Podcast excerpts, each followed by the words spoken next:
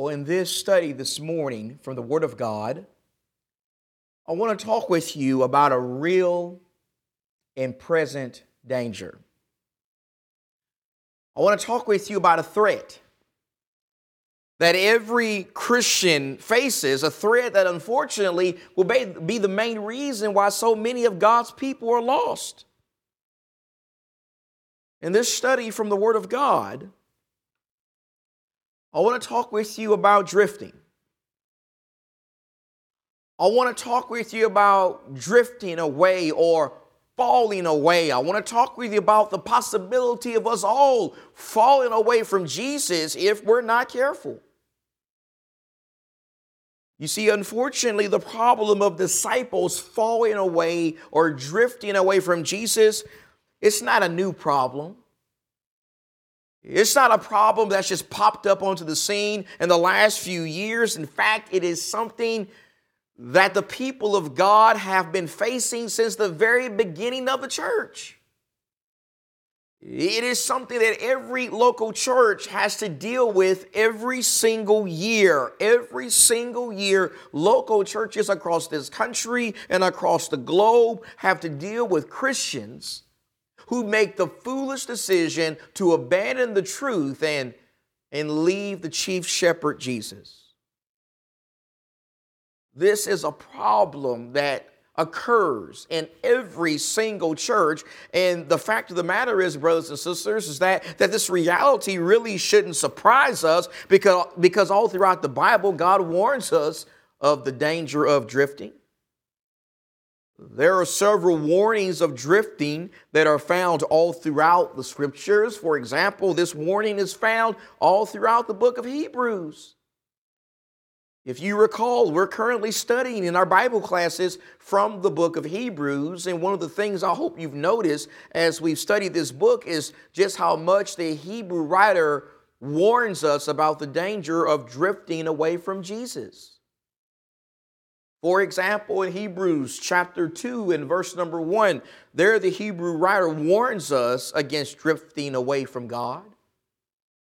In Hebrews chapter 3 and verse 12, he warns us against developing hearts that fall away from God. In Hebrews chapter 4 and verse 11, there the Hebrew writer says that we should not be disobedient to God, otherwise, we will miss our rest in heaven. In Hebrews chapter 5 and verse 11, he warns us against becoming dull in our hearing of the word of God. And then in Hebrews chapter 10, verses 26 to 39, there the Hebrew writer warns us against reaching a point in our lives as Christians where we could actually resist God's amazing grace. All throughout the book of Hebrews, the writer warns us against drifting away from God as Christians. And not only do we find these warnings in the book of Hebrews, but they're also found throughout the rest of the New Testament. They're also found in the book that we are currently reading in our Bible reading right now, and that is the book of First Timothy. I hope you've been keeping up with your Bible reading. I hope you've been reading the book of First Timothy, and I hope particularly you pay close attention to the warnings against drifting in the book of First Timothy. In 1 Timothy chapter 1 and verse 19, there Paul says that as Christians, we can actually become shipwrecked in our faith. In 1 Timothy chapter 4 and verse 1, Paul says that, that we can actually fall away from the faith. In 1 Timothy 6 and verse 10, Paul says that we can wander away from the faith. And then notice what Paul says about himself in 1 Corinthians chapter 9. In 1 Corinthians chapter 9, in verse number 26, in 1 Corinthians 9 and verse 26, Paul says this about himself. He says, Therefore, I run in such a way as not without aim. I box in such a way as not beating the air, but I discipline my body and make it my slave so that after I have preached to others, I myself, Paul says, I myself will not be disqualified. Notice carefully what Paul says about himself here in this text. Do you see it?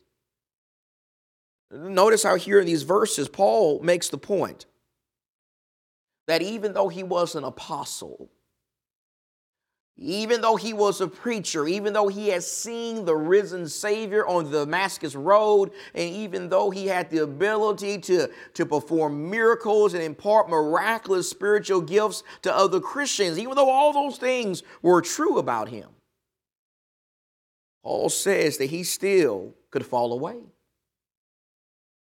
He still could drift away. He still could become spiritually disqualified if he did not discipline his body and strive to be faithful to Jesus.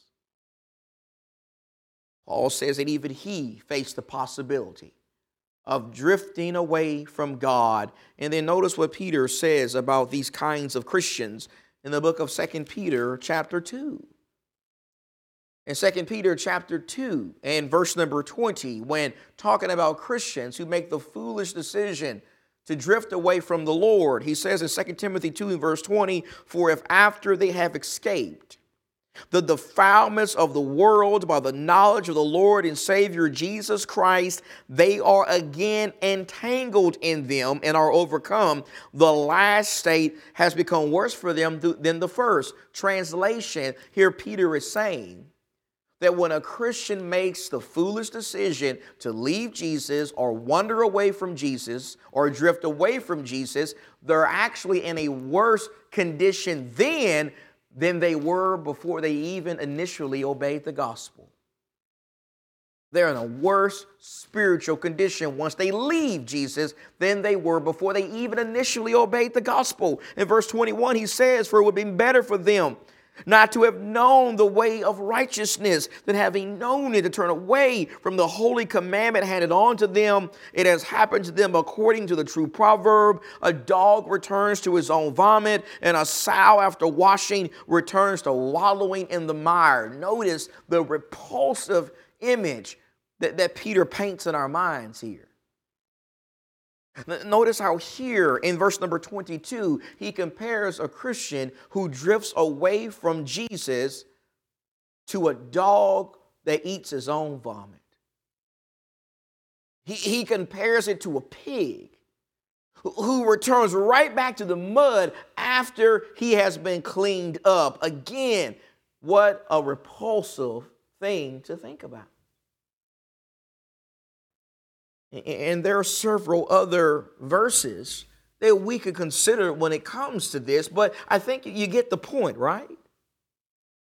I, I, think you can see just from these verses that, that, that it can happen, brothers and sisters. It can happen to me, and it can also happen to you. It doesn't matter how long you've been a Christian. It doesn't matter how strong spiritually you may think you are. It doesn't matter if you've been attending church services you were a little child, it doesn't matter who you are or where you are or, or, or how strong you may think you are in the faith, according to the Bible, we all face the possibility of falling away from the Lord. According to the Bible, we all face the possibility of drifting away from Jesus. And I guess the real question is this. The real question is, is, is how? How does this happen? Why does this happen? Why do, do some disciples actually get to the point to where they drift away from Jesus? Well, I want to submit to you that there are several reasons why some Christians drift away from Jesus. And the first reason is pretty obvious. The first reason why some Christians drift away from Jesus is because of a lack of growth. It's because of a lack of spiritual growth. It's because of a lack of, of spiritual maturity. If you remember, this is exactly the point that the Hebrew writer makes in Hebrews chapter 5. In Hebrews chapter 5, and in verse number 11, here in the contact, in the context, the Hebrew writer is talking about the priesthood of Jesus and how it is comparable to the priesthood of Melchizedek in the Old Testament. And he says in Hebrews 5 and verse 11, concerning him, concerning Melchizedek, we have much to say, and it is hard to explain since you have become dull of hearing. Verse number 12 For though by this time you ought to be teachers, you have need again for someone to teach you the elementary principles of the oracles of God, and you've come to need milk and not solid food. Do you see the point the Hebrew writer is making? Here, the Hebrew writer is saying that by this time, he should have been able to, to talk about difficult biblical concepts like the priesthood of Jesus. But by this time, he should have been able to talk about difficult concepts like how Jesus' priesthood is comparable to the priesthood of Melchizedek. By this time, these disciples should have been able to teach other people the gospel, but instead, he says, they needed somebody to teach them. They needed somebody to teach them the Word of God. Specifically, they needed someone to teach them the elementary principles of the Word of God. The Hebrew writer says that by this time, these Christians were still on the milk of the word when they should have been on the meat of the word. In other words, they should have been on some solid food. They should have been at a high level of spiritual maturity at this time, but instead they were still little babies in Christ. They were still little infants in Christ. In fact, that is the main reason why some, so many of these Christians were actually thinking about leaving Jesus and returning to living under the Old Testament law of Moses. The Hebrew writer says that these Christians, they were not growing and maturing spiritually as they should have. And brothers and sisters, we got to understand that that same thing can happen to us. It, can happen to me, and it can also happen to you. You see, when we don't grow and mature spiritually, when we don't grow in our in our knowledge of God's word, you know what we do? We actually give the devil a foothold in our lives. We actually give the devil an avenue into persuading us into thinking that certain things are okay when God says they are not. And haven't you seen that happen to people before? I certainly have seen, seen that happen to people before. I, have seen that happen to Christians before. I can't begin to tell you how many times I have been in conversations with Christians and they will actually say with their mouths some of the most ridiculous things. They'll actually say things like, well, you know, it, it doesn't matter what, what church you attend. All churches are, are okay with God. Or it doesn't matter what kind of work that a church involves itself in, or it doesn't matter if you drink alcohol as long as you don't get drunk. Or there's something wrong with people dabbling into some pornography every now and then, or, or people really won't be lost if their marriage is not in line with what Jesus says in Matthew 19 and verse 9.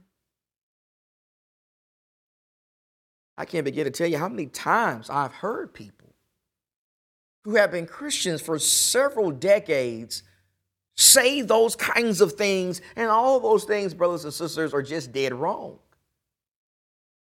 All of those things are just plain unbiblical. All of those statements demonstrate a lack of spiritual growth. And when Christians don't grow and mature properly, they put themselves on a path to eventually drift away from Jesus.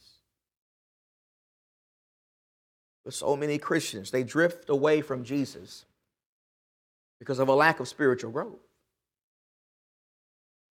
And for some other Christians, they also drift away from Jesus because they lack in prayer.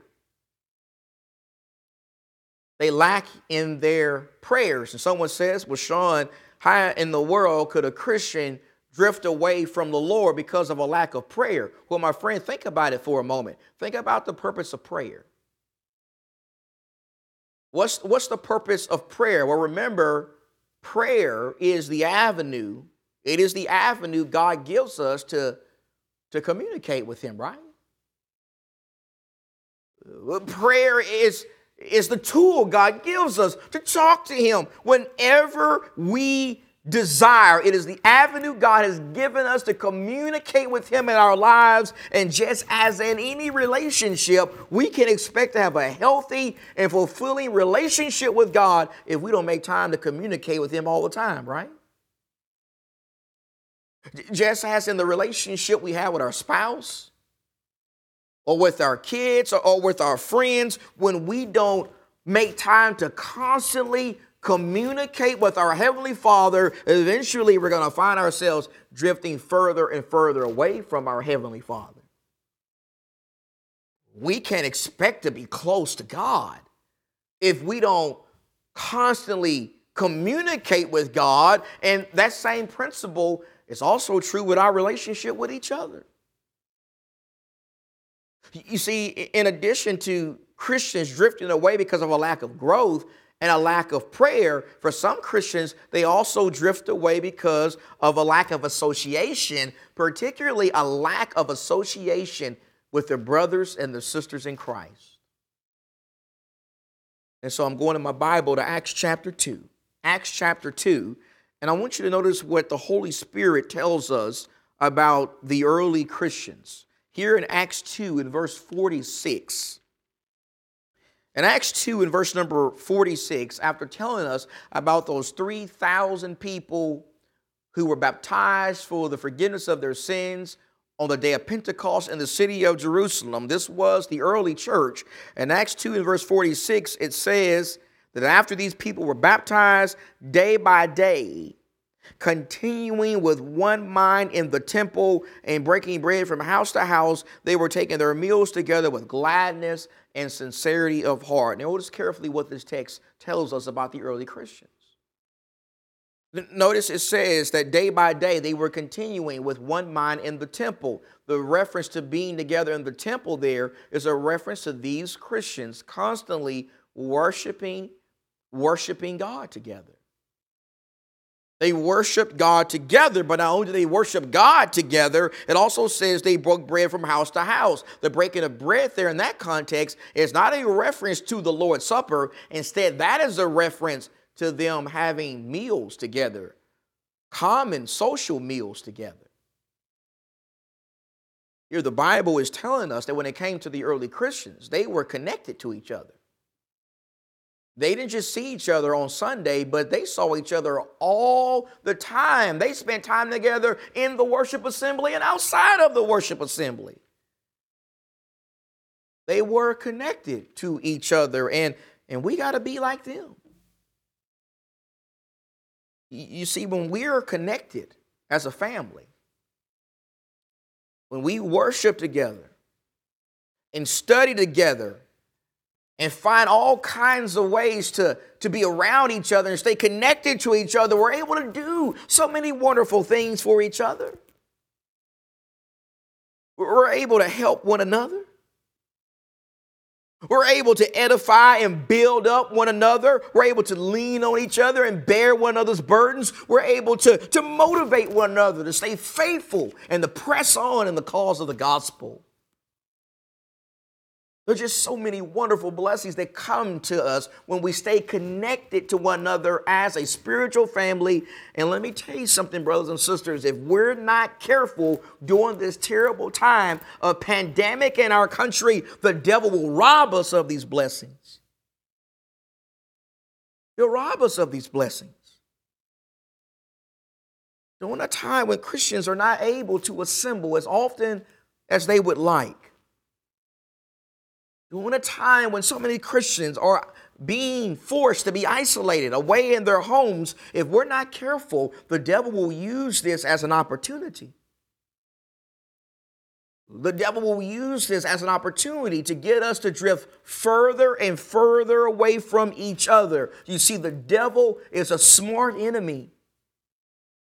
He is smart enough to know that if he can isolate us from other people of like precious faith, if he can get us to be disconnected from each other, then he has a better chance of stealing us away from God. He knows that if he can get us to, to fight this spiritual battle all by ourselves, then then we're going to be more vulnerable and susceptible to his attacks. He knows that we are weaker alone than we are together. And that is a reason why so many Christians drift away from Jesus. So many Christians drift away from Jesus because of a lack of association with their brethren. And then you have some who drift away because they just develop hard hearts hard hearts to the word of God. In Hebrews chapter 3, verse number 12. In Hebrews chapter 3 and verse 12, the Hebrew writer says, Take care, brethren. And the brethren, there's a reference to Christians. Take care, brethren, that there not be in any of you an evil, unbelieving heart that falls away from the living God. Notice how the Bible says that Christians can actually develop hearts that are unbelieving and fall away from the living God. And haven't you met Christians who fit that bill before? I certainly can. I certainly have. I've met Christians who've developed hearts that are no longer receptive to God's truth hearts that reject the truth, hearts that even get angered by the truth because they were challenged by the truth. I've encountered Christians who went from loving God's truth and embracing God's truth to just flat out rejecting God's truth due to their desire to validate some ungodly practice they are engaged in in their lives. I've met so many Christians who've hardened their hearts to the teachings of Jesus in Matthew 19 and verse 9, where Jesus says, Whoever divorces wife except for immorality marries another commits adultery. I've met many Christians who went from embracing that truth at one time to just flat out rejecting that truth. I've met Christians who've hardened their hearts to what the Bible says about, about forgiveness and about the dangers of drinking and about the need to dress modestly. I've even met Christians who've hardened their hearts to what the Bible says about, about homosexuality and the need to refrain from having sex before marriage. Unfortunately, I've met so many Christians who harden their hearts to these biblical principles, and eventually the same thing happens to all these people. Eventually, those who harden their hearts against the Word of God, eventually they, they drift away from God. So many drift away from the Lord because of hard hearts. And then finally, for others, they drift away because they just become plain worldly. Worldly. They become entangled again in the things of the world. Isn't that what Peter said in, in 2 Peter 2 and verse 20? And then in 2 Timothy chapter 4 and verse 10, Paul talks about a Christian named Demas. And how Demas had forsaken him, and really Demas had forsaken the Lord because he loved this present world. Demas loved the world more than he loved the Lord, and that's a pitfall that we can all fall into if we're not careful. You see, if we're not careful, we can all fall into the trap of putting the things of this world before the things of God. If we're not careful, we can all fall into the trap of being so consumed with our jobs or achieving higher education or getting our kids involved in all kinds of sports that we no longer have time for the things of God. We no longer have time to read one chapter a day, five days a week from a daily Bible reading schedule. We no longer have time to pray. We no longer have time to, to seek the lost and look for ways to encourage our brethren. If we're not careful, we can all fall into the trap of worldliness. We can all fall into the trap of putting the things of the world before the things of God and Christians who get consumed in worldliness, you know what eventually happens to them? They eventually just drift away from Jesus altogether. And so, my friends, here are just five reasons, five reasons as to why so many Christians drift away from God. And the point of this lesson is very simple. The point of this lesson is none of these things need to describe us. None of these things need to happen to us. You see, instead of becoming stagnant in our spiritual growth, instead of remaining content with where we are currently spiritually, you know what we need to do? We need to, to make sure that we grow. We need to grow. We need to grow spiritually. We need to grow in our knowledge of God's Word. We need to grow in our understanding of God's Word. We need to grow in our, in our faith in God's Word. We need to grow in all of these things, even during a time when we're not able to assemble together as much as we would like. In 2 Peter chapter 3 and verse 18, Peter concludes that, that book by saying, But grow, grow in the grace and knowledge of our Lord and Savior Jesus Christ. Notice how Peter says it doesn't matter how long you've been a Christian. It doesn't matter how many times you may have read the Bible. It doesn't matter how many verses you may have memorized and how many church services you may have attended. It doesn't matter how old or seasoned you may be. You have a responsibility to grow in your knowledge and understanding of God's Word. Peter says that as long as we have breath in our bodies, as long as we remain on God's earth, we have a responsibility to grow. And, brothers and sisters, there are just so many avenues that have been given to us to, to help us achieve this. One of them is our daily Bible reading schedule, right? Let me tell you something. Each time you read that one chapter a day, five days a week from the New Testament, each time you do that, you're doing something absolutely essential to help you grow in your knowledge of God's word and remain faithful to God. Every time you read the word of God, you're doing something absolutely essential to help you grow. Daily Bible reading will help you grow. And so we're also watching the sermons that Brother Brian is doing a great job posting to our YouTube channel and our Facebook pages and our website. And so we're studying along with the Bible class videos that are being put out twice a week. And so we're reading the articles that are being posted and even watching our step by step videos.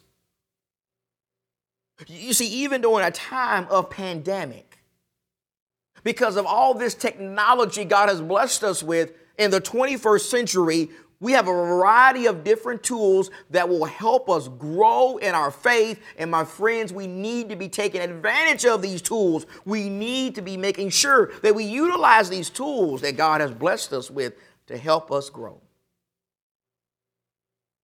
Instead of lacking in our spiritual growth, we need to commit ourselves to growth.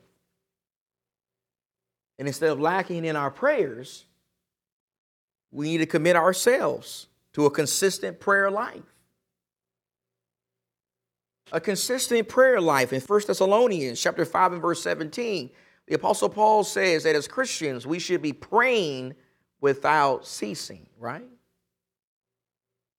Colossians 4 and verse 2 says that we are to devote ourselves to prayer Keep an alert in it with an attitude of thanksgiving. Let me tell you something, brothers and sisters. We don't have to be assembled together in a church building to be able to do what those verses say. Even though we are becoming more and more isolated in our homes right now, you know, we can still do, we can still make time to talk to God. We can still pray to God we can still pray to God in the morning. We can still pray over our meals. We can still make time to pray with our families. In fact, one of the blessings of this pandemic is now we all should have more time to pray with our families, right? We should have more time to pray with our spouse and with our kids. We should have more time to carve out moments for quiet moments with God. We should now have fewer things to distract us from making sure that we're talking to God all throughout the day. Instead of lacking in our prayer lives, If we're going to avoid drifting, we got to commit ourselves to prayer. And instead of lacking in our association with one another as brethren, we need to commit ourselves to staying connected. We need to stay as connected as we can as a spiritual family. In Hebrews chapter 3, in verse number 13, the Hebrew writer says, But encourage one another day after day, not just on Sunday, not just on Wednesday, but encourage one another day after day, as long as it is still called today, so that none of you will be hardened by the deceitfulness of sin. Let me tell you something, even though we're not able to meet together and worship together as God's people because of this pandemic, we can still do what that verse says. We can still encourage each other as brothers and sisters in Christ. We can still encourage our elders or our shepherds. We can still encourage our deacons. We can still encourage the elderly and the sick and the new converts and the new members. We can still do all those things through a phone call or a text message or an email or a social media message or just, if you're old school, just mail a card to somebody. There are just so many different ways in which we can stay connected to each other as brothers and sisters in Christ. And we got to make sure we do that. We got to make sure that we don't allow the devil to cause us to drift further from each other during this time of pandemic. And so instead of lacking in our association, let's continue to stay connected. And instead of hardening our hearts to the Word of God, let's make sure that we maintain receptive hearts. Let's maintain receptive hearts to the Word of God when the Word of God begins to challenge us. When the Word of God begins to make us uncomfortable and pull at our hearts and even make us squirm a little bit, instead of trying to twist the scriptures and shake our fist at heaven because we don't like something the Bible says, we need to always remember the source of the scriptures. We need to always remember that the scriptures come from God and they are the standard by which God's going to judge us on the judgment day. We need to always maintain a spirit of humility towards the scriptures. We need to always maintain a spirit of humility towards God. We need to always remember that since God is the creator of all things, that means He has the right to set the rules or the standard for our lives. And that standard is only found in one place, is only found in His Word. And so instead of hardening our hearts to the truth, Let's always keep our hearts humble and receptive to the truth. And instead of consuming ourselves in the things of this world, let's make sure that we always, always, always put God first. In Matthew chapter 6 and verse 33, Jesus says, But seek first. Seek first the kingdom of God or the rule of God and his righteousness.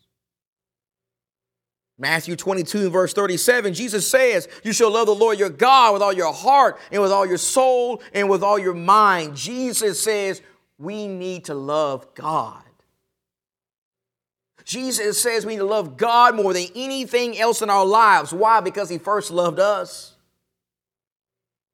Why? Because He created us in His image. Why? Because He blesses us every single day. Why? Because He sent His sinless Son to down a cross for our sins. Let me tell you something. The main reason why so many Christians drift away from God is because they no longer love God. They no longer love Jesus. They no longer appreciate Jesus.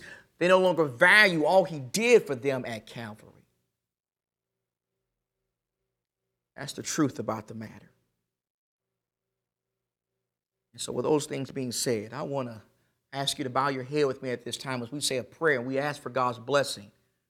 Keep us faithful during this time of crisis in our country and in our world. Let us pray. Almighty God, thank you so much for your word that, that helps us and motivates us and keeps us strong during difficult times.